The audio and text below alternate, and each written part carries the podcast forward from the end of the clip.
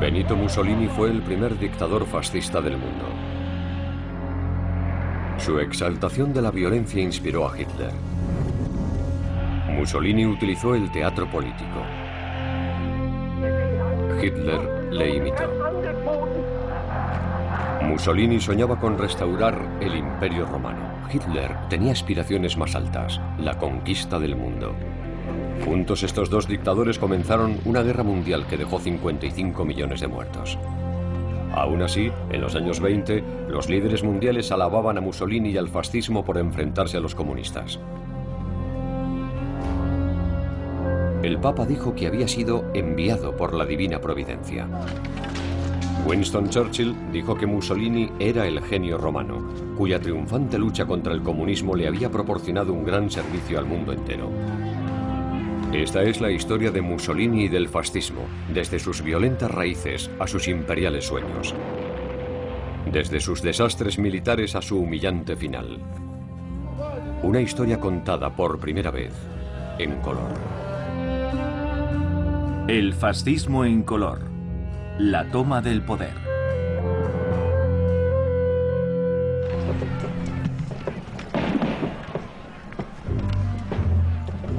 El fascismo surgió de los sangrientos campos de batalla de la Primera Guerra Mundial. Italia había estado luchando junto con Gran Bretaña, Francia y Rusia contra Alemania y Austria. Después de dos años de estancamiento y de una brutal guerra de trincheras, el ejército italiano se resquebrajó en la batalla de Caporetto en 1917. De repente los austríacos penetraron a través de las líneas italianas, provocando un pánico y un caos total. Una gran parte del territorio que ya pertenecía a Italia se perdió, al igual que el territorio que Italia luchaba por ganar en la Primera Guerra Mundial. Fue casi una derrota catastrófica que acabó con la participación italiana en la Primera Guerra Mundial. La organización italiana fue destrozada en Caporetto, ya que 650.000 soldados se negaron a luchar, huyendo o rindiéndose.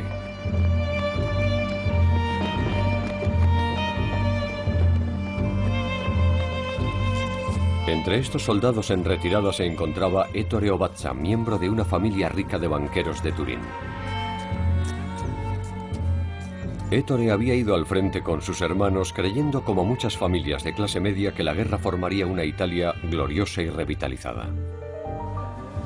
Italia esperaba emerger de la guerra con un imperio en África y uno de los principales asientos en la mesa de las naciones europeas.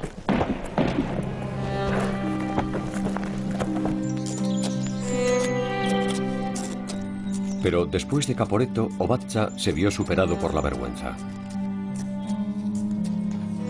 Iba al frente de una columna de mi propia brigada. Mi cabeza gacha, casi estupefacta por la angustia. Me mantuve con dificultades sobre la silla. Mi ayudante se puso a mi lado, llorando, y me preguntó, ¿A dónde vamos, mi teniente? Mi mandíbula se tensó y rompí a llorar. Y así nos retiramos.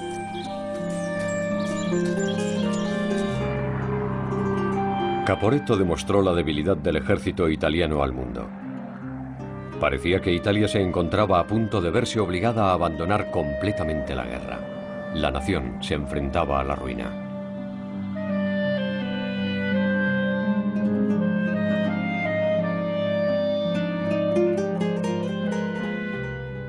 Caporetto supuso una crisis militar en 1917, que luego se convirtió en una crisis política para el gobierno, para los líderes y para los principales partidos políticos.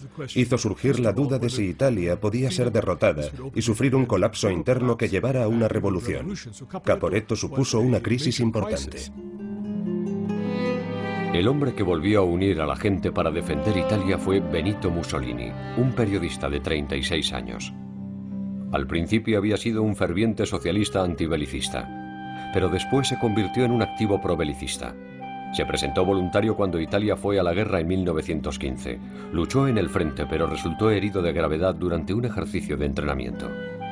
Mussolini culpó a sus viejos camaradas del Partido Socialista del desastre de Caporetto. Creía que su incesante campaña contra la guerra había minado fatalmente la moral del ejército. La clase obrera se había opuesto amargamente a la Primera Guerra Mundial. No querían luchar en una guerra que no entendían.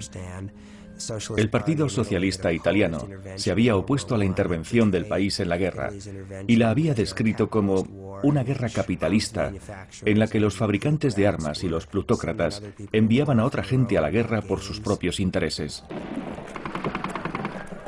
Los antiguos camaradas de Mussolini se habían convertido en sus enemigos más acérrimos. Es aquí, y especialmente después de Caporetto, cuando da otro paso en su evolución política hacia el nacionalismo. La única política que necesitaba Italia era un gobierno interno fuerte para poder enfrentarse a la masacre austriaca y sobre todo para luchar contra los enemigos internos. Es aquí cuando Mussolini cambia del socialismo al nacionalismo. Este fue el comienzo de la guerra de Mussolini contra los socialistas. Mussolini también odiaba al Vaticano y a los muchos pacifistas católicos que se oponían a la guerra. Sentía que habían traicionado a Italia y que habían apuñalado al ejército por la espalda.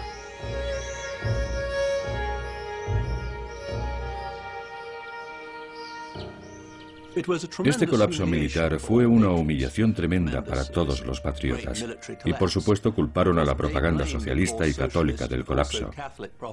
Dijeron, los enemigos de la nación han minado la moral del ejército, son traidores y deben ser destruidos. En Cremona, en el norte de Italia, el ferroviario Roberto Farinacci odiaba a los italianos que habían sido atraídos por el comunismo que acababa de tomar el poder en Rusia. Italia está en peligro por culpa de los subversivos. Por todas partes, las masas inmersas en falsas teorías insultan a Italia y alaban a Rusia. Antes de la guerra, Farinacci nunca había sido un extremista, al contrario que Mussolini. Era un reformador socialista pero totalmente pro-belicista. Luchó breve pero valientemente en el frente antes de ser destinado a Cremona. Como ferroviario se le consideró un trabajador esencial. La humillación de Caporetto convirtió a Farinacci en un violento nacionalista.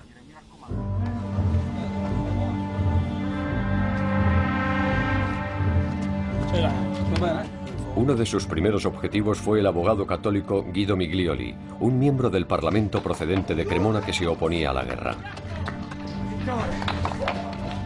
Farinacci escribió con furia. Ese hombre fue extendiendo su veneno por toda la región. Incitaba a las mujeres a sabotear la guerra, a los soldados a deponer las armas y a la gente a alzarse como hizo en Rusia. Merecía más. Merecía haber sido eliminado para siempre.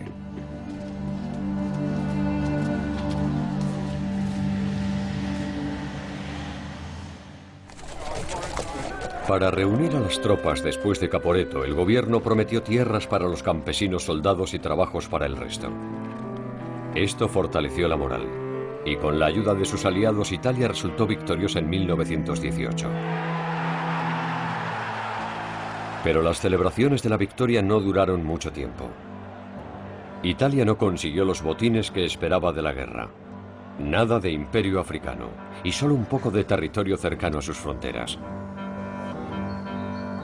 Muy pronto el humor de todo el país pasó de la alegría a la ira y a la desesperación. Por todas partes comenzó a surgir el miedo al comunismo. Por supuesto, también estaban las dificultades económicas y sociales que siguen al final de una gran guerra. La desmovilización, la inflación, los problemas de volver a la actividad de tiempos de paz y, por supuesto, la amenaza de los bolcheviques que pendía sobre los italianos al igual que sobre el resto de países europeos.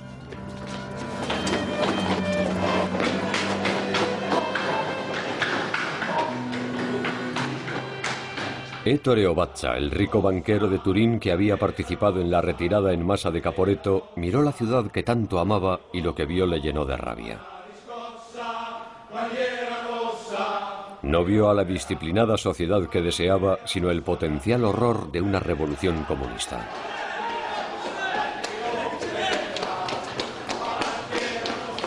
En las calles de la ciudad casi se llegaba a la insurrección con revueltas y pillajes. Las clases medias tenían miedo de que les arrebataran sus propiedades.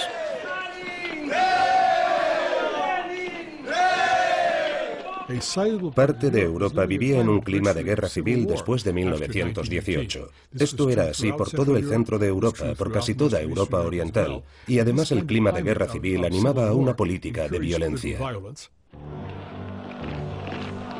Ettore Obatza tenía miedo de que los revolucionarios destrozaran la nación que tanto amaba. Escribió en su diario. En la nación, el odio político se extiende como un incendio. De las envenenadas ciudades surgen intrigas que plantan la semilla de una guerra de clases en el campo. Los jóvenes que vuelven a casa, orgullosos tras haber luchado con honor, la mayoría con sus valientes cuerpos heridos, han sido abandonados a su suerte, marginados como si fueran culpables. Este grito de angustia fue percibido por el único hombre merecedor de escucharlos, Benito Mussolini. Era una señal de la desesperación que sentían las familias de clase media como los Obatza cuando decidían poner sus esperanzas en un hombre como Mussolini. Era una figura radical, en contra de la Iglesia Católica y de la monarquía. Desde muy joven Mussolini sintió la atracción de la política. Nació en 1883 en Romaña, en el noreste de Italia, una zona conocida por ser políticamente de izquierdas. Su madre era profesora, su padre un herrero socialista. Bautizaron a su hijo con el nombre del revolucionario mexicano Benito Juárez. En el colegio era un abusón violento. Incluso le expulsaron por apuñalar a un compañero. Se convirtió en profesor, pero a pesar de su reputación de duro fue despedido por no poder controlar a su clase. Entonces descubrió el periodismo y el socialismo revolucionario.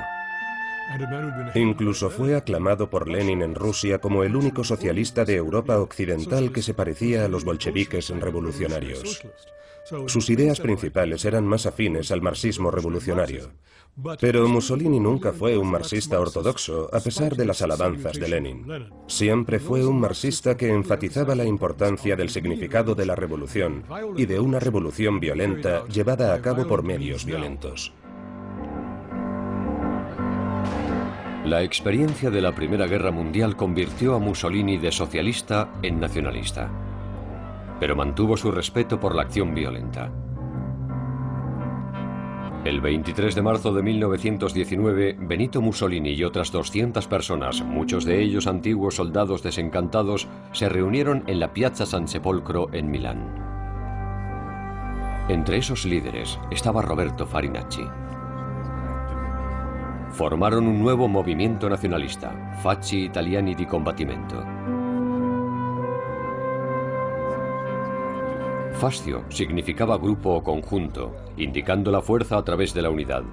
Pero combatimento o combate mostraba las agresivas intenciones del movimiento desde el principio.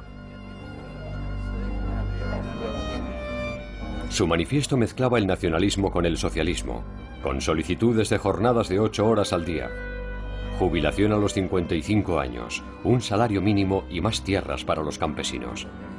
Pero Mussolini siempre quiso acabar con lo que él consideraba una democracia liberal decadente. Y no estaba solo. Otro violento nacionalista era el famoso poeta italiano Gabriele D'Annunzio. Enfadado por la debilidad del gobierno, se hizo con el puerto de Fiume con su propia milicia de soldados veteranos.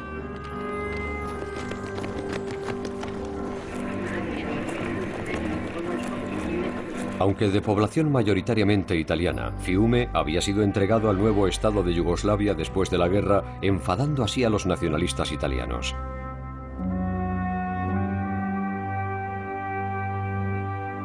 D'Annunzio hablaba teatralmente desde balcones y vestía a su ejército de negro, el color de la muerte, todos rasgos que Mussolini copió abiertamente.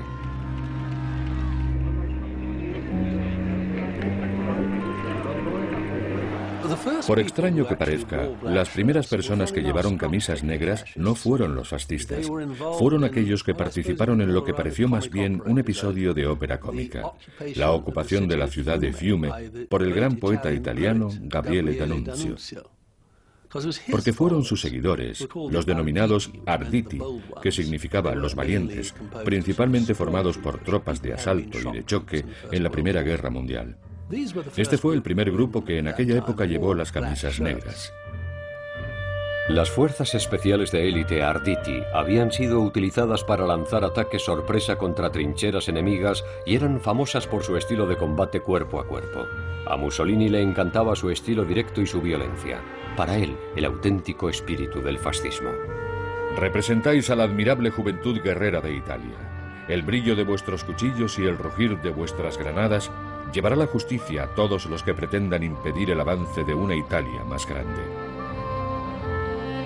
Los Arditi llevaban camisas negras para representar el color de la muerte. Después de que D'Annunzio regresara a su poesía, formaron la columna vertebral del violento ejército fascista, los camisas negras.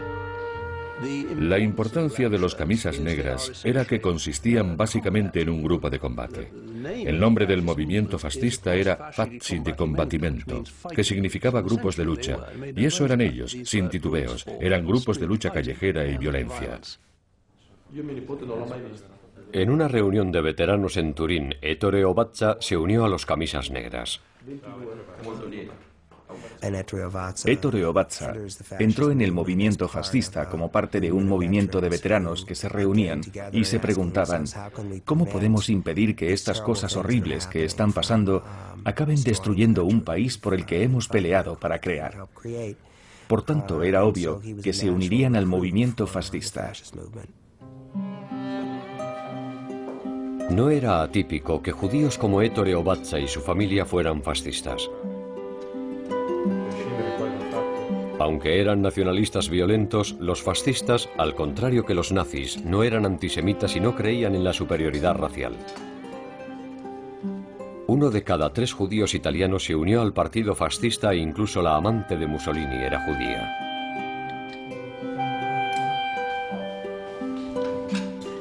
Los judíos eran nacionalistas convencidos porque el Risorgimento, el movimiento nacionalista que unificó Italia en 1870, acabó con la persecución de los judíos y los liberó de sus guetos tradicionales. Los judíos lograron la igualdad total. Esto permitió a la familia de Ettore fundar la banca Obatza y volverse una familia rica y respetada. Ahora, como camisa negra, Ettore Obatza apoyaba el ataque fascista contra aquellos que estaban destruyendo el país que tanto amaba. Pero después de la guerra, los fascistas no eran la mayor amenaza para el Estado italiano. Entre los años 1919 y 1920, una revolución socialista parecía inevitable. Los huelguistas ocupaban las fábricas, los campesinos tomaban las granjas. Estos dos años fueron conocidos como Bienio Rosso, el Bienio Rojo. El avance socialista parecía imparable. En septiembre de 1920, medio millón de obreros ocuparon 300 fábricas en Milán. Las ocupaciones se extendieron a otras ciudades. El gobierno liberal parecía paralizado mientras la belicosidad aumentaba. En ese momento, una revolución socialista siguiendo el modelo ruso habría tenido éxito, desencadenando revoluciones similares por Europa Occidental.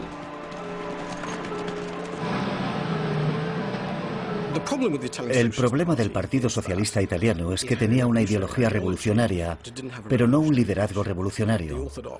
Los marxistas ortodoxos del Partido Socialista Italiano dijeron, Italia no es un Estado industrial capitalista maduro, tenemos que esperar. Y ese fue su famoso eslogan, lo único que tenemos que hacer es esperar. Los socialistas estaban divididos entre aquellos que querían el poder a través de las urnas o a través de las balas. Ganaban de forma democrática y con bastante éxito, especialmente a nivel local. Habían tomado casi todo el norte y centro de Italia. Ese hecho en sí mismo ya constituía una revolución a ojos de las clases altas. En las elecciones de 1919 los socialistas se convirtieron en el partido mayoritario del Parlamento. Cuando los dueños de las fábricas ocupadas concedieron por fin mayores salarios, los socialistas eligieron el camino reformista y aceptaron su oferta. Pero el gran momento revolucionario había pasado. El punto clave fue la ocupación de las fábricas. El Partido Socialista tenía la oportunidad de lanzar un auténtico intento de revolución, pero tuvo miedo. Estaba retraído. Los fascistas, incluido Ettore Obatza, se veían como el frente contra la amenaza socialista. Si tenías la edad adecuada, no podías ser miembro del partido fascista sin pertenecer a estas tropas. En Italia, los camisas negras formaban el núcleo del partido, un ejército o unas tropas especiales del partido. En las anteriores generaciones, nunca había habido en Europa ningún movimiento político similar. Obatza colaboró ayudando a destruir oficinas sindicales en Turín.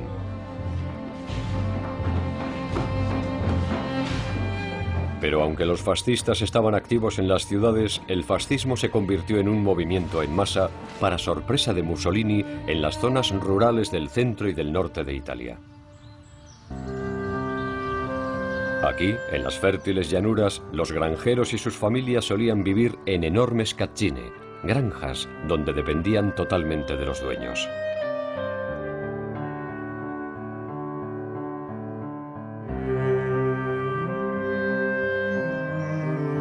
Durante siglos, esta relación maestro-sirviente apenas había cambiado. Pero ahora esta estructura de poder estaba siendo desafiada por los campesinos. Como el trabajo de agricultor era agotador y muy intenso, los campesinos sabían que una huelga que durara tan solo unos pocos días podría suponer la ruina de los terratenientes.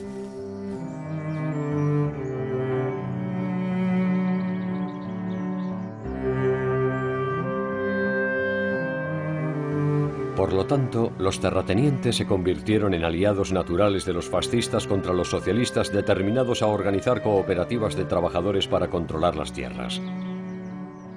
Pero los fascistas también se ganaron el apoyo en masa de 5 millones de campesinos que habían comprado tierras por primera vez cuando los precios cayeron justo después del comienzo de la Primera Guerra Mundial. Había una generación inmensa de nuevos propietarios que no estaban dispuestos a entregar sus tierras por una revolución socialista. Estas son las masas que permitieron el nacimiento del fascismo. Pero también había una inmensa mayoría de personas de clase media que querían defender sus propiedades. Fueron ellos los que organizaron los escuadrones fascistas. Las tácticas de los escuadrones fascistas eran esencialmente violentas. Si no podían convencer o intimidar a la gente, utilizaban la fuerza para que abandonaran los sindicatos socialistas o las ligas socialistas de campesinos.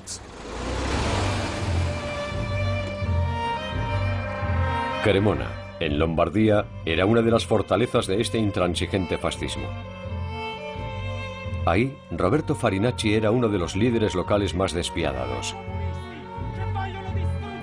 Farinacci quería romper el poder de la Liga Socialista de Campesinos, la Liga Roja en el sur de la provincia, y de las ligas radicales católicas agrupadas en la Liga Blanca en el norte.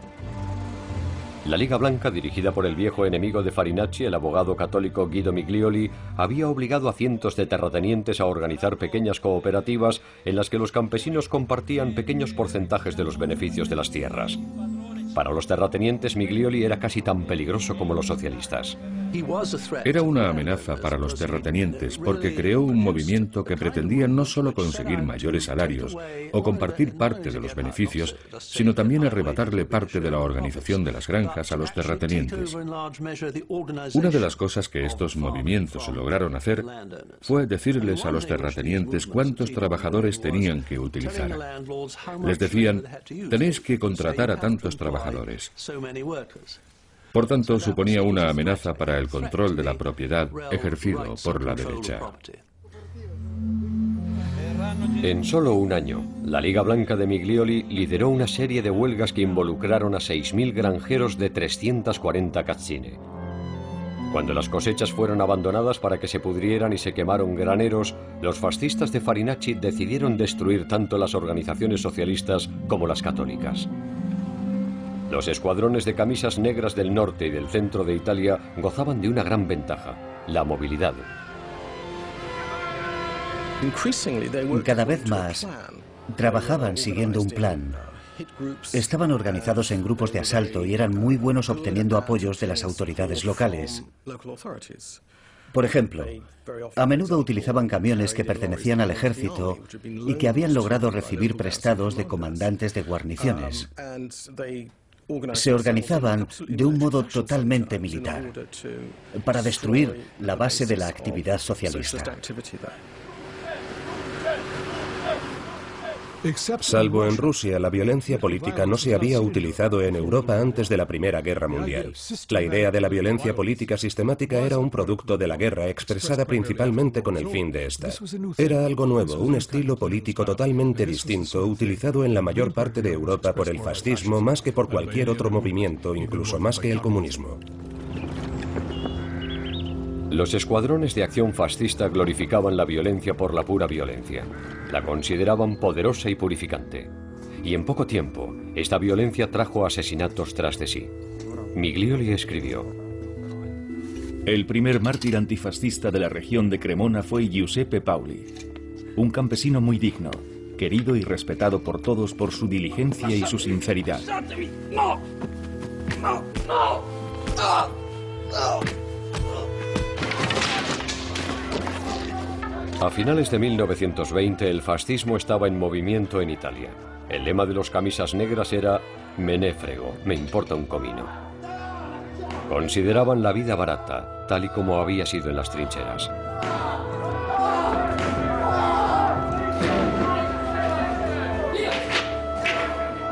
Cuando los socialistas derrotaron a los fascistas en las elecciones provinciales cremonesas en mayo de 1921, los ataques fascistas se intensificaron. Lo que los fascistas no lograban en las urnas, estaban dispuestos a conseguirlo por la fuerza.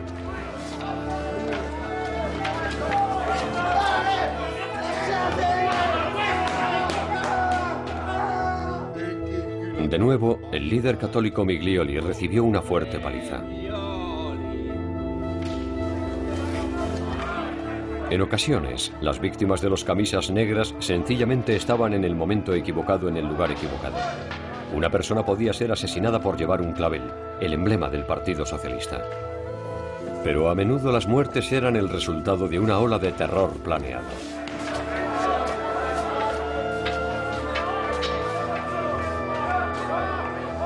En diciembre de 1921, Atilio Boldori, el vicepresidente socialista del Consejo Provincial, fue secuestrado por los fascistas de Farinacci, llevado a una cazzine y golpeado hasta matarlo.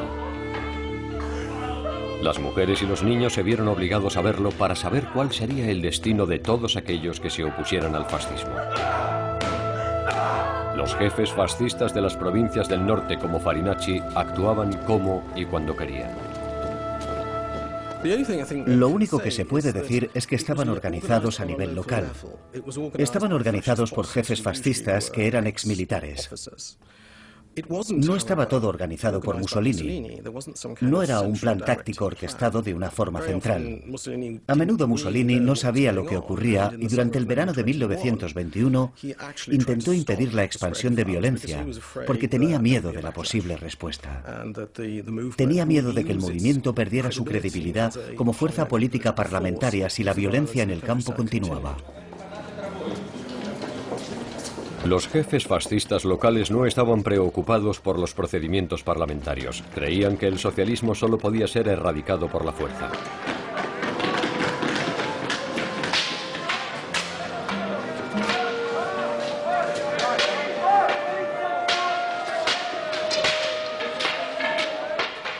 Farinacci no derrotó a los concejales socialistas de Cremona en las elecciones. Sencillamente tomó los ayuntamientos por la fuerza.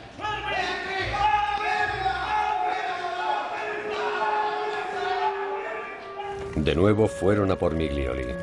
Le prendieron fuego a su casa. El gobierno liberal protestaba, pero estaba mortalmente débil. Se negó a enviar un ejército armado para restablecer el orden y reinstaurar en el poder a los concejales elegidos democráticamente. En su lugar, un comisionado afín a los fascistas fue nominado para gobernar la provincia. La violencia había ganado. Farinacci proclamó la victoria desde el balcón. Fascistas de Cremona, los socialistas han perdido el control del ayuntamiento para siempre. La experiencia de Cremona se repitió por todas las zonas rurales del centro y del norte de Italia. Los fascistas podían ver la victoria. En el poder había un gobierno liberal, pero tenía muy poco control sobre una gran parte de Italia. Al principio, el Estado no entendía la violencia fascista y la interpretó como reacción a una violencia socialista. Cuando el fascismo destruyó las organizaciones socialistas e impuso su sistema en las ciudades del norte y del centro de Italia, el Estado ya no estaba en condiciones de poder suprimir la violencia fascista. Pero también había cierta simpatía desde el Estado, porque el fascismo proclamaba que quería defender el Estado, la sociedad burguesa, la propiedad y los valores patrióticos, todos esos valores que el socialismo deploraba. Pero el fascismo también tenía un mensaje muy positivo. A menudo lo acusaban de ser la herramienta de los jefes, pero los fascistas pudieron establecer sus propios sindicatos alternativos, y como estaban asociados con grandes terratenientes y con la clase media del campo y de los pueblos pequeños, estaban en posición de ofrecer trabajo y en algunos casos incluso podían ofrecer pequeños fragmentos de tierra. Por tanto, tenían algo práctico que ofrecer a algunas de las personas a las que intentaban ganarse. Gracias Construyeron unas poderosas máquinas locales creando una especie de control totalitario, pero solo sobre ciertas provincias. Era algo muy local. A través de este control totalitario lo controlaban todo. El éxito fascista en la Italia rural tuvo un impacto dramático. A finales de 1921 el partido había crecido de 20.000 a más de 200.000 miembros y también saboreó el éxito electoral. 38 fascistas, incluido Mussolini, fueron elegidos para el Parlamento. El apoyo fascista se extendió sorprendentemente.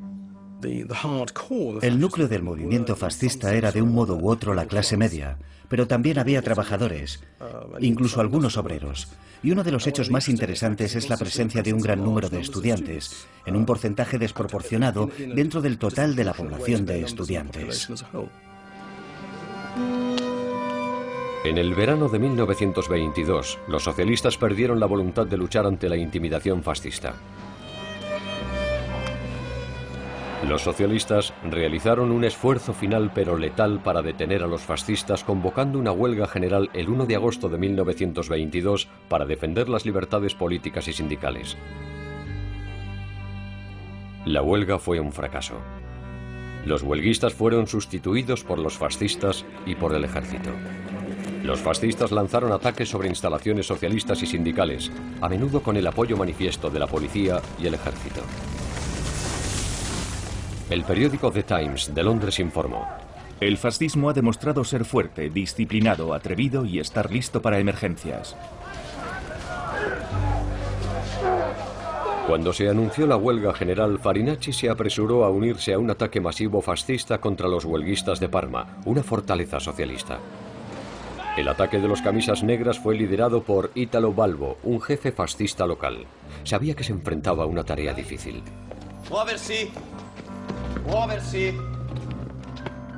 La ciudad se ha mantenido casi inexpugnable al fascismo. La actividad empresarial y los servicios municipales y gubernamentales se han detenido los últimos tres días.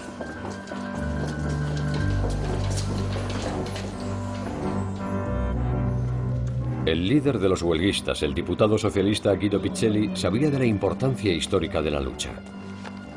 Si el fascismo ganara, significaría la supresión de todas las libertades y un regreso a la esclavitud. Y de nuevo, el Estado era un testigo impotente de este enfrentamiento entre dos facciones armadas. Pichelli describió las escenas. Al amanecer, cuando se dio la orden de repartir armas y de lanzar la insurrección, la clase obrera tomó las calles, valientes como el agua de un río que desborda sus orillas. Hombres, mujeres, ancianos, jóvenes de todos los partidos y de ninguno, estaban allí con una voluntad de hierro, resistir y luchar. Balbo, el líder fascista, estaba impresionado. Los trabajadores operan en turnos con disciplina militar. Las mujeres de clase trabajadora les llevan a los antifascistas pan, vino, frutas y patatas de la cocina. Deben de tener una gran cantidad de munición, porque no ahorran balas. Disparan todo el día y toda la noche. La lucha se extendió durante seis días obligando a Balbo a rendirse. Por primera vez el fascismo se enfrentaba a un adversario bien organizado y bien entrenado, equipado, armado y preparado para luchar hasta el final. Finalmente, Mussolini ordenó a Balbo, el líder fascista, a retirarse. Una retirada que se convirtió en una derrota. 39 fascistas fueron asesinados y 150 heridos. La victoria socialista demostró que el fascismo no era ni invencible ni inevitable. Tal y como había entendido Picelli. Si estuviéramos organizados y fuéramos disciplinados, seríamos lo bastante fuertes como para derrotar al fascismo mil veces. Pero ese fue un falso amanecer. Por toda Italia los socialistas estaban cansados de luchar. La defensa de Parma sería el último intento socialista de desafiar abiertamente al fascismo durante más de 20 años. Mussolini se dio cuenta de que tenía una oportunidad histórica para atacar. Los socialistas habían sido derrotados, el gobierno debilitado y el ejército les apoyaba. Incluso el nuevo papa parecía sonreírle al fascismo.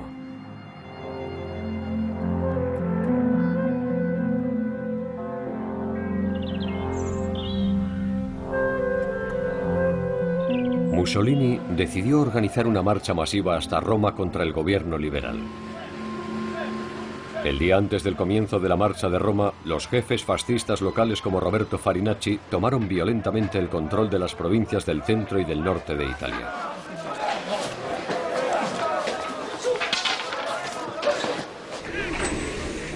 El 28 de octubre de 1922, 25.000 camisas negras llegaron a la capital pidiendo el poder. Fue una increíble demostración de fuerza, pero el fascismo aún podía ser detenido.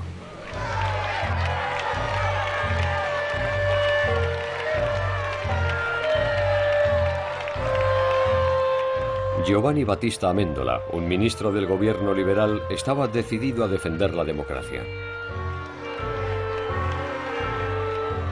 Había redactado un decreto permitiéndole al ejército utilizar cualquier tipo de fuerza necesaria para impedir a los fascistas marchar hacia el corazón de Roma. El rey, Víctor Emmanuel, como cabeza de Estado, se negó a firmar el decreto. El principal instrumento de violencia en Italia era el ejército. Los líderes del ejército italiano obedecían a la corona. Si el rey hubiera ordenado al ejército eliminar a los fascistas, habría obedecido y los fascistas habrían sido suprimidos. Al día siguiente, Mussolini fue requerido por el rey para ir a Roma y formar un nuevo gobierno de coalición. Había considerado a los socialistas y a los comunistas como sus grandes enemigos de Italia porque querían una revolución que acabara con la monarquía. Había visto que los partidos más demócratas del Parlamento estaban divididos y relativamente impotentes, incapaces de hacer frente a la situación. Lo que hizo el rey en octubre de 1922 fue convertir al líder del nuevo y vigoroso partido político en el primer ministro del Parlamento, formando un gobierno de coalición. El gobierno italiano se había retirado ante la violencia fascista. Aunque Mussolini lideraba un gobierno constitucional y solo había tres fascistas en el gabinete, se aseguró de que podía gobernar por decreto durante el primer año y de que él estaría al cargo de todas las fuerzas policiales de Italia. El rey, sin saberlo, le había abierto la puerta a un Estado fascista bajo el liderazgo de Mussolini.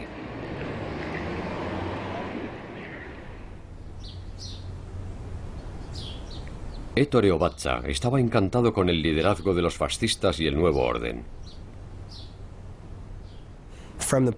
Desde el punto de vista de un banquero conservador, el hecho de que las huelgas hubieran sido aplastadas, los sindicatos disueltos y que se hubiera restablecido el orden Eran vientos muy positivos.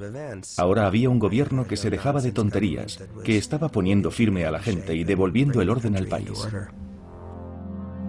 Los fascistas se movieron rápida y despiadadamente contra sus enemigos comunistas. El cónsul británico de Turín se vio sorprendido por la franqueza de los fascistas. El secuestro y los homicidios en los que podían ser denominados los barrios socialistas de la ciudad fueron ejecutados metódicamente sin la más mínima interferencia por parte de la Policía Real. No se realizó ni una sola detención. A todos los efectos, los comunistas eran considerados como gente que estaba fuera de la protección de la ley, y aún había 20 socialistas y comunistas en la lista de proscritos que estaban siendo perseguidos para ser ejecutados.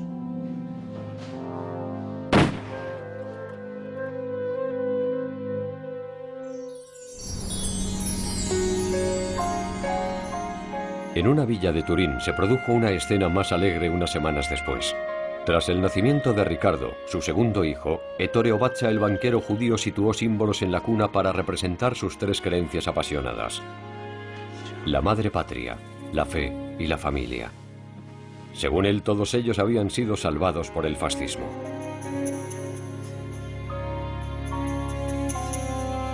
En la cuna donde descansa mi hijo, he puesto una bandera tricolor al lado del nombre de Dios, escrito en un antiguo idioma hebreo sobre un banderín de plata. Esta alegre nota tricolor, atada con un lazo azul, parece iluminar el cuarto. En ese momento, Ettore oyó a una banda militar en la calle tocando el himno fascista.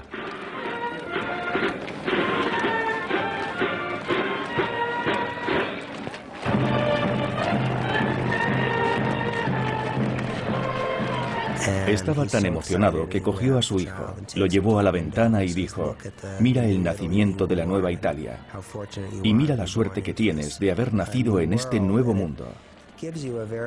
Y eso te da un retrato muy conmovedor y humano de los sinceros, aunque engañados, que se podían sentir los fascistas judíos en ese momento. Obatza y otros fascistas creían que su violencia estaba purificando la nación. Intentaron intimidar a todos los restantes oponentes del régimen. A finales de 1923, Giovanni Amendola, el antiguo ministro liberal que había intentado detener a Mussolini, recibió una paliza a manos de una banda de matones fascistas.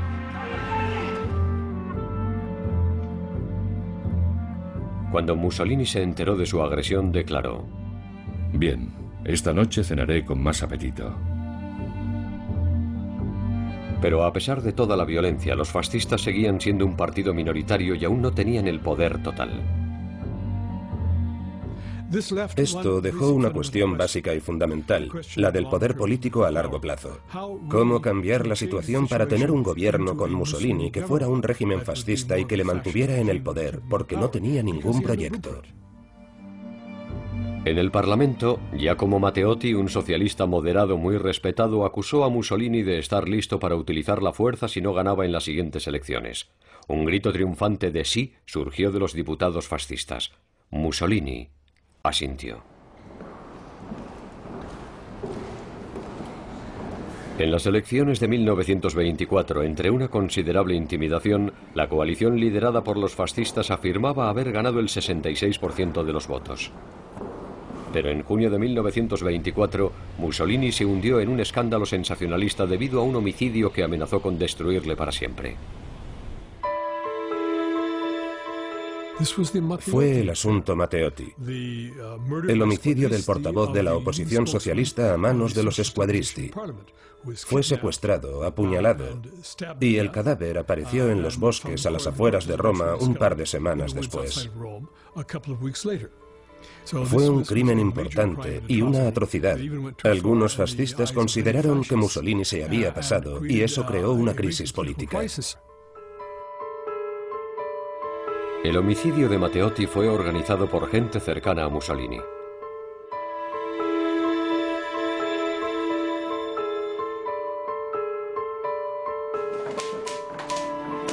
En su periódico Il Mondo, el parlamentario liberal Amendola lanzó unos furibundos ataques contra el fascismo por el homicidio. 39 millones de italianos se arrodillan en el camino de Matteotti, desde el lugar de su martirio hasta el lugar donde descansa eternamente. Y hoy se alzarán para defender esos ideales que las facciones y la tiranía no pueden matar, sino solo fortalecer y glorificar. El primer semestre, después del homicidio de Matteotti, en junio de 1924, fue un periodo muy difícil para Mussolini. Muchos fascistas le abandonaron. La opinión pública era muy volátil. Los partidos de la oposición intentaron ganar un montón de apoyos con la situación. Había miedo real de que pudieran quitarle el poder. Incluso él mismo llegó a pensar en algún momento que había llegado el final. Pero otros fascistas no estaban dispuestos a abandonar el poder tan fácilmente. Roberto Farinacci y otros 30 jefes fascistas amenazaron con matar a Mussolini si fracasaba al mantener el fascismo en el poder. Mussolini se enfrentó a una decisión entre dejar el poder o machacar a los disidentes de una vez por todas. El 3 de enero de 1925, Mussolini entró con confianza en el Parlamento. Ni siquiera intentó negar su participación en la muerte de Matteotti. Declaro ante toda Italia que asumo la responsabilidad de lo que ha pasado. Italia quiere paz y tranquilidad y continuar con su trabajo. Os daré todo esto, si es posible con amor, pero si es necesario con la fuerza. En las 48 horas posteriores a mi discurso la situación cambiará. El discurso de enero de 1925 es el momento revelador en el que el fascismo se embarca en un camino hacia un Estado dictador y totalitario. Lo hace a través de una serie de leyes que eliminan a los diputados de la oposición de un Parlamento que cada vez censura más a la prensa y que en 1926 acabará con la disolución de todos los partidos y de todos los sindicatos no fascistas. Dos grandes estructuras que se sitúan en su lugar son la Policía Estatal y el Estado unipartidista. Tanto el Vaticano como la monarquía se mantuvieron en silencio. Un hombre sí habló. Améndola.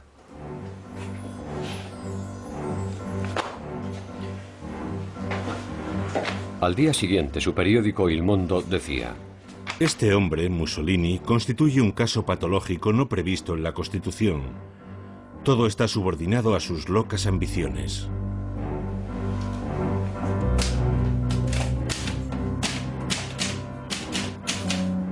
Pero en el nuevo orden fascista no se toleraba ninguna oposición. Améndola fue perseguido por los camisas negras y recibió una fortísima paliza.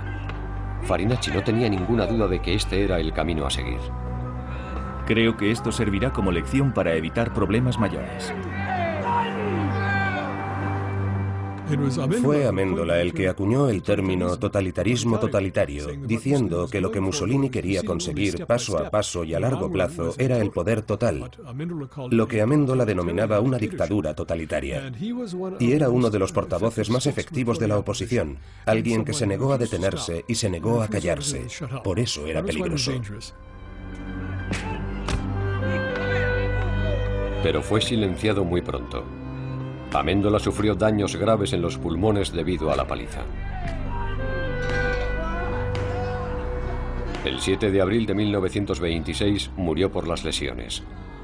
Tenía 44 años. En un insulto final, un grupo de fascistas cantaba alegremente mientras destrozaba su casa después de su muerte.